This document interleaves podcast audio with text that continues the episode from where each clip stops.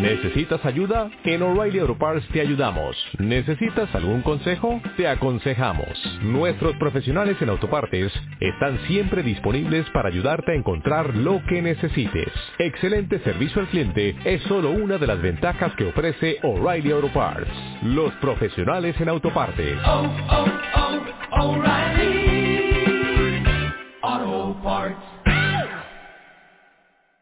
Hermanas, buenas tardes. Me alegra poder compartir este encuentro con ustedes. Me gustó la manera con la que el cardenal Sati los iba presentando. Aquí están, aquí están los consagradas, los consagrados, los presbíteros, los diáconos permanentes, los seminaristas, aquí están. Me vino a la memoria el día de nuestra ordenación o consagración, cuando después de la presentación decíamos, aquí estoy Señor para hacer tu voluntad. En este encuentro queremos decirle al Señor, aquí estamos, para renovar nuestro sí queremos renovar juntos la respuesta al llamado que un día inquietó nuestro corazón. Para ello creo que nos puede ayudar partir del pasaje del Evangelio que escuchamos y compartir tres momentos de Pedro y de la primera comunidad. Pedro o la comunidad abatida, Pedro y la comunidad misericordiada, y Pedro la comunidad transfigurada. Juego con este binomio Pedro-comunidad, ya que la vivencia de los apóstoles siempre tiene este doble aspecto, uno personal y uno comunitario. Van de la mano, no los podemos separar. Somos sí llamados individualmente, pero siempre a ser parte de un grupo más grande. No existe el selfie vocacional. No existe. La vocación exige que la foto te la saque otro. ¿Y qué le vamos a hacer? Así son las cosas.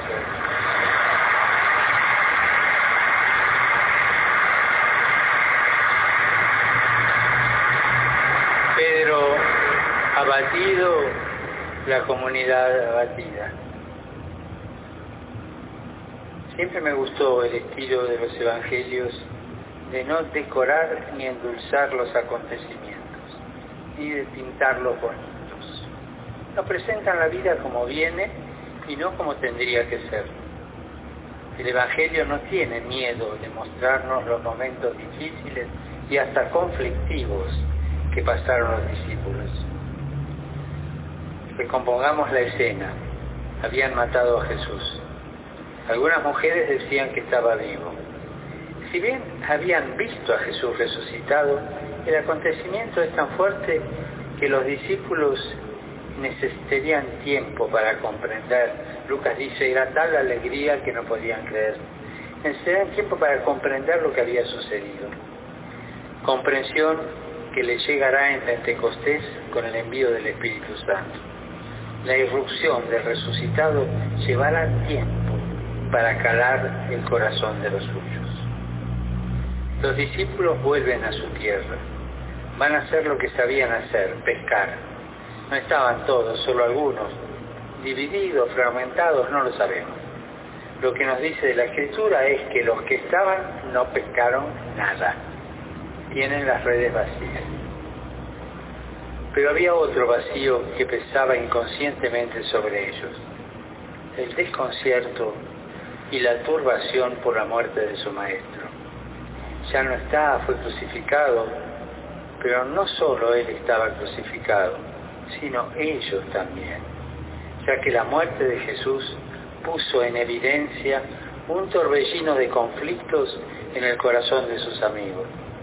Pedro lo negó, Judas lo traicionó, los demás huyeron y se escondieron.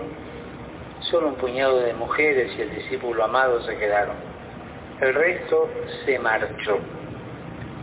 En cuestión de días todo se vino abajo. Son las horas del desconcierto y la turbación en la vida del discípulo. En los momentos en los que la polvareda de las persecuciones, tribulaciones, dudas, etcétera, es levantada por acontecimientos culturales e históricos, no es fácil atinar con el camino a seguir. Existen varias tentaciones propias de ese tiempo. Discutir ideas, no darle la debida atención al asunto, fijarse demasiado en los perseguidores. Y creo que la peor de todas las tentaciones es quedarse rumiando la desolación. Sí, quedarse rumiando la desolación. Y esto es lo que le pasó a los discípulos. Como nos decía el cardenal Esati, la vida presbiteral y consagrada en Chile ha atravesado y atraviesa horas difíciles de turbulencias y desafíos no indiferentes. Junto a la fidelidad de la inmensa mayoría, ha crecido también la cizaña del mal y su secuela de escándalo y deserción. Momento de turbulencia. Conozco el dolor que han significado los casos de abusos ocurridos a menores de edad y sigo con atención cuánto hacen para superar ese grave y doloroso mal. Dolor por el daño y sufrimiento de las víctimas y sus familias, que han visto traicionada la confianza que habían puesto en los ministros de la Iglesia. Dolor por el sufrimiento de las comunidades eclesiales, y dolor también por ustedes, hermanos, que además del desgaste por la entrega, han vivido el daño que provoca la sospecha y el cuestionamiento, que en algunos o muchos pudo haber introducido la duda, el miedo y la desconfianza. Sé que a veces han sufrido insultos en el metro o caminando por la calle, que ir vestido de cura en muchos lados se está pagando caro por eso los invito a que pidamos a Dios nos dé la lucidez de llamar a la realidad por su nombre, la valentía de pedir perdón y la capacidad de aprender a escuchar lo que Él nos está diciendo. Y no rumiar la desolación. Me gustaría añadir además otro aspecto importante. Nuestras sociedades están cambiando el Chile de hoy es muy distinto al que conocí en tiempos de mi juventud, cuando me formaba. Están naciendo nuevas y diversas formas culturales que no se ajustan a los márgenes conocidos. Y tenemos que reconocer que muchas veces no sabemos cómo insertarnos en estas nuevas circunstancias. A menudo soñamos con las cebollas de Egipto y nos olvidamos que la tierra prometida está delante, no atrás. Que la promesa es de ayer, pero para mañana.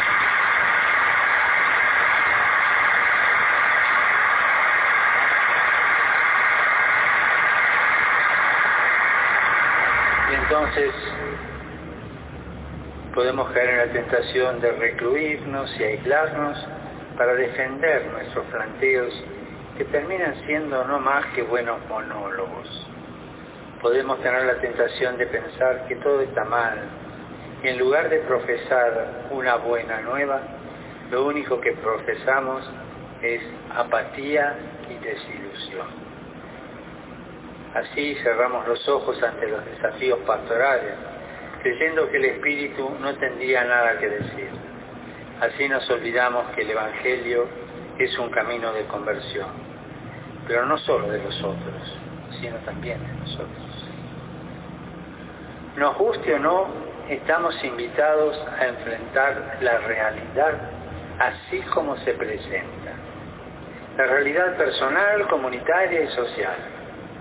Las redes, dicen los discípulos, están vacías y podemos comprender los sentimientos que esto genera Vuelven a casa sin grandes aventuras que contar. Vuelven a casa con las manos vacías, vuelven a casa abatidos. ¿Qué quedó de esos discípulos fuertes, animados, airosos, que se sentían elegidos y que habían dejado todo para seguir a Jesús? ¿Qué quedó de esos discípulos seguros de sí que irían a prisión y hasta darían la vida por su maestro? Que para defenderlo querían mandar fuego sobre la tierra, por el que desenvainarían la espada y darían batalla. ¿Qué quedó del Pedro que increpaba a su maestro acerca de cómo tendría que llevar adelante su vida y su programa redentor? La desolación. Segundo, Pedro misericordiado, la comunidad misericordiada. Es la hora de la verdad en la primera, en la vida de la primera comunidad. Es la hora en que Pedro se confrontó con parte de sí mismo, con la parte de su verdad que muchas veces no quería ver. Hizo experiencia de su limitación, de su fragilidad, de su ser pecador. Pedro, el temperamental, el jefe impulsivo y salvador, con una buena, buena dosis de autosuficiencia y exceso de confianza en sí mismo y en sus posibilidades, tuvo que someterse a su debilidad y a su pecado. Él era tan pecador como los otros, era tan necesitado como los otros, era tan frágil como los otros. Pedro falló a quien juró cuidar, hora crucial en la vida de Pedro. Como discípulos, como iglesia, nos puede pasar lo mismo. Hay momentos en los que nos confrontamos no con nuestras glorias, sino con nuestra debilidad. Horas cruciales en la vida de los discípulos, pero en esa hora es también donde nace el apóstol. Dejemos que el texto nos lleve de la mano. Después de comer Jesús dijo a Simón Pedro, Simón, hijo de Juan, ¿me amas más que esto? Después de comer, Jesús invita a Pedro a dar un paseo. Y la, única palabra es una pregunta. Una pregunta de amor. ¿Me amas? Jesús no va al reproche ni a la condena lo único que quiere hacer es salvar a Pedro. Lo quiere salvar del peligro de quedarse encerrado en su pecado. Dije, quede masticando la desolación fruto de su limitación. Salvarlo del peligro de claudicar por sus limitaciones, de todo lo bueno que había vivido con Jesús. Jesús lo quiere salvar del encierro y del aislamiento lo quiere salvar de esa actitud destructiva que es victimizarse o al contrario caer en un da todo lo mismo y que al final termina aguando cualquier compromiso en el más perjudicial relativismo. Quiere liberarlo de tomar a quien se le opone como si fuese un enemigo o no aceptar con serenidad las contradicciones o las críticas. Quiere liberarlo de la tristeza y especialmente del mal humor. Con esta pregunta, Jesús invita a Pedro a que escuche su corazón y aprenda a discernir. Ya que no era de Dios defender la verdad a costa de la caridad, ni la caridad a costa de la verdad, ni el equilibrio a costa de ambas.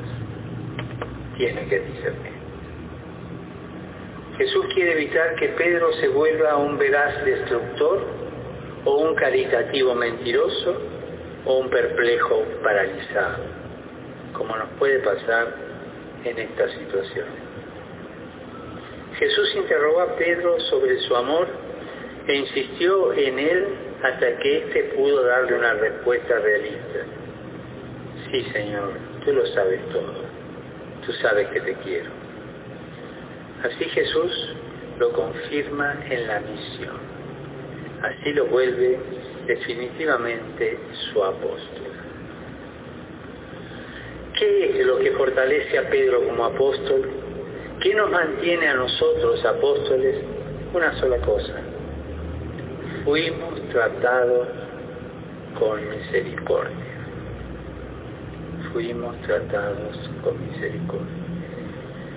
En medio de nuestros pecados, límites, miserias, en medio de nuestras múltiples caídas, Jesucristo nos vio, se acercó, nos dio su mano y nos trató con misericordia. Cada uno de nosotros podría hacer memoria, repasando todas las veces que el Señor lo vio, lo miró, se acercó y lo trató con misericordia. los invito a que lo hagan. No estamos aquí porque seamos mejores que otros. No somos superhéroes que desde la altura bajan a encontrarse con los mortales. Más bien, somos enviados con la conciencia de ser hombres y mujeres perdonados.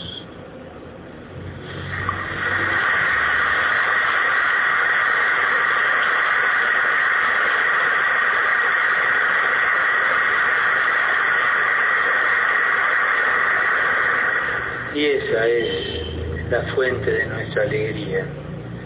Somos consagrados, pastores al estilo de Jesús, herido, muerto y resucitado. El consagrado, cuando digo consagrado digo todo es quien encuentra en sus heridas los signos de la resurrección. Es quien puede ver en las heridas del mundo la fuerza de la resurrección. Es quien, al estilo de Jesús, no va a encontrar a sus hermanos con el reproche y la condena. Jesucristo no se presenta a los suyos sin llagas. Precisamente desde sus llagas es donde Tomás puede confesar la fe. Estamos invitados a no disimular o esconder nuestras llagas. Una iglesia con llagas es capaz de comprender las llagas del mundo de hoy y hacerlas suyas, sufrirlas, acompañarlas y buscar sanarlas. Una iglesia con llagas no se pone en el centro, no se cree perfecta, sino que pone allí al único que puede sanar las heridas y tiene un nombre, Jesucristo.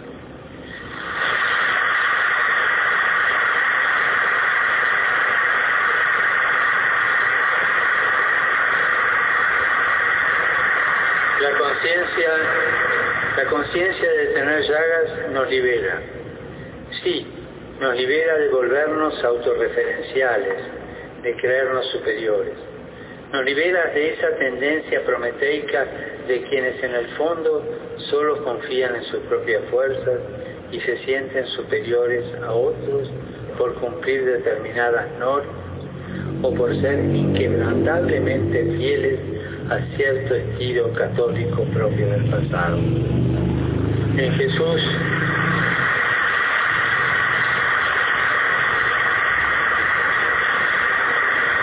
en Jesús nuestras llagas son resucitadas, nos hacen solidarios, nos ayudan a derribar los muros que nos encierran en una actitud elitista para estimularnos a tender puentes e ir a encontrarnos con tantos sedientos del mismo amor misericordioso que solo Cristo nos puede brindar.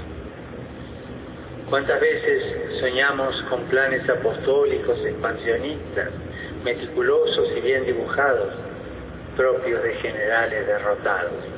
Así negamos nuestra historia de iglesia, que es gloriosa por ser historia de sacrificio, de esperanza, de lucha cotidiana, de vida deshilachada en el servicio, de constancia en el trabajo que cansa, porque todo trabajo es sudor de nuestra frente.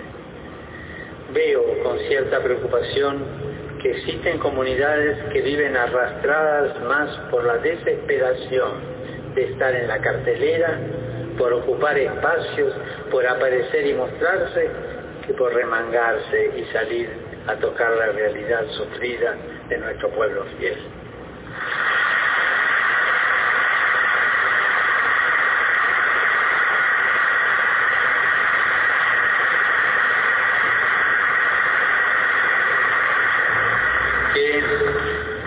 Qué cuestionadora reflexión la de ese santo chileno que advertía.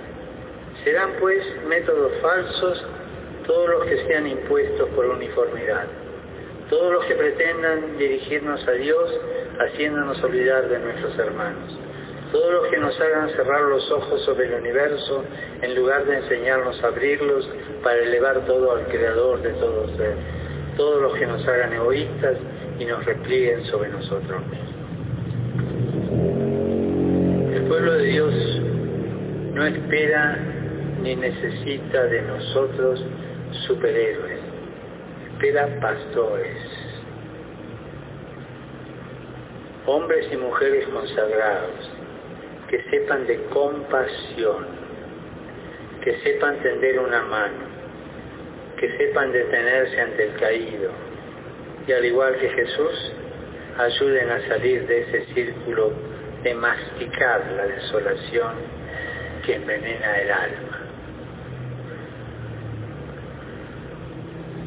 Pedro transfigurado, la comunidad transfigurada. Jesús invita a Pedro a discernir y así comienza a cobrar fuerza muchos acontecimientos de la vida de Pedro, como el gesto profético del, lavador, del lavatorio de los pies. Pedro, el que se resistía a dejarse lavar los pies, comenzaba a comprender que la verdadera grandeza pasa por hacerse pequeño y servidor. Qué pedagogía la de nuestro Señor del gesto profético de Jesús a la iglesia profética que, lavada de su pecado, no tiene miedo de salir a servir a una humanidad herida. Pedro experimentó en su carne la herida no solo del pecado, sino de sus propios límites y flaquezas. Pero descubrió en Jesús que sus heridas pueden ser caminos de resurrección.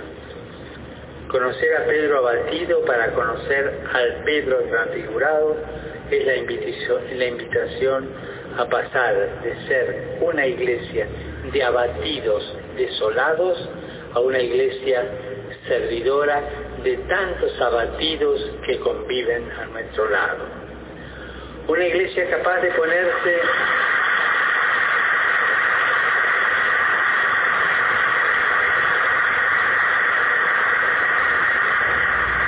Una iglesia capaz de ponerse al servicio de su Señor en el hambriento, en el preso, en el sediento, en el desalojado, en el desnudo, en el enfermo.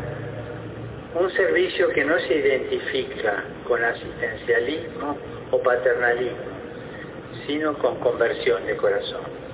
El problema no está en darle de comer al pobre o vestir al desnudo o acompañar al enfermo, sino en considerar que el pobre, el desnudo, el enfermo, el preso, el desalojado tienen la dignidad para sentarse en nuestras mesas, de sentirse en casa entre nosotros, de sentirse en familia.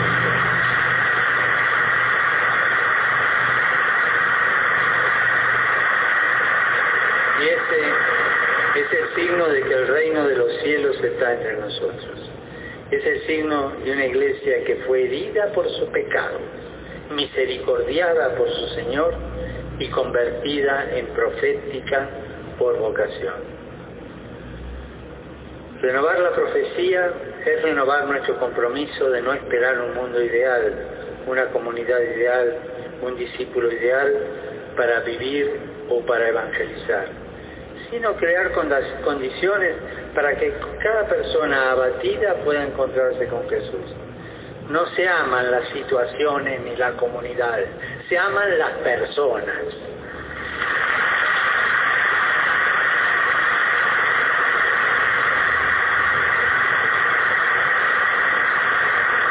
El reconocimiento sincero, dolorido y orante de nuestros límites, lejos de alejarnos de nuestro Señor, nos permite volver a Jesús sabiendo que Él siempre puede con su novedad, renovar nuestra vida y nuestra comunidad.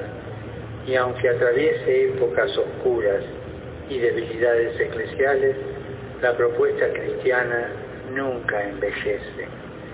Cada vez que intentamos volver a la fuente y recuperar la frescura original del Evangelio, brotan nuevos caminos, métodos creativos, otras formas de expresión, signos más elocuentes, palabras cargadas de renovado significado para el mundo actual. Qué bien nos hace a todos dejar que Jesús nos renueve el corazón. Cuando comenzaba este encuentro les decía que veníamos a renovar nuestro sí con ganas, con pasión.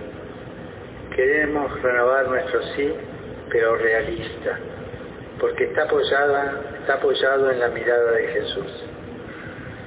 Los invito a que cuando vuelvan a sus casas, armen en su corazón una especie de testamento espiritual, al estilo del cardenal Raúl Silva Enríquez.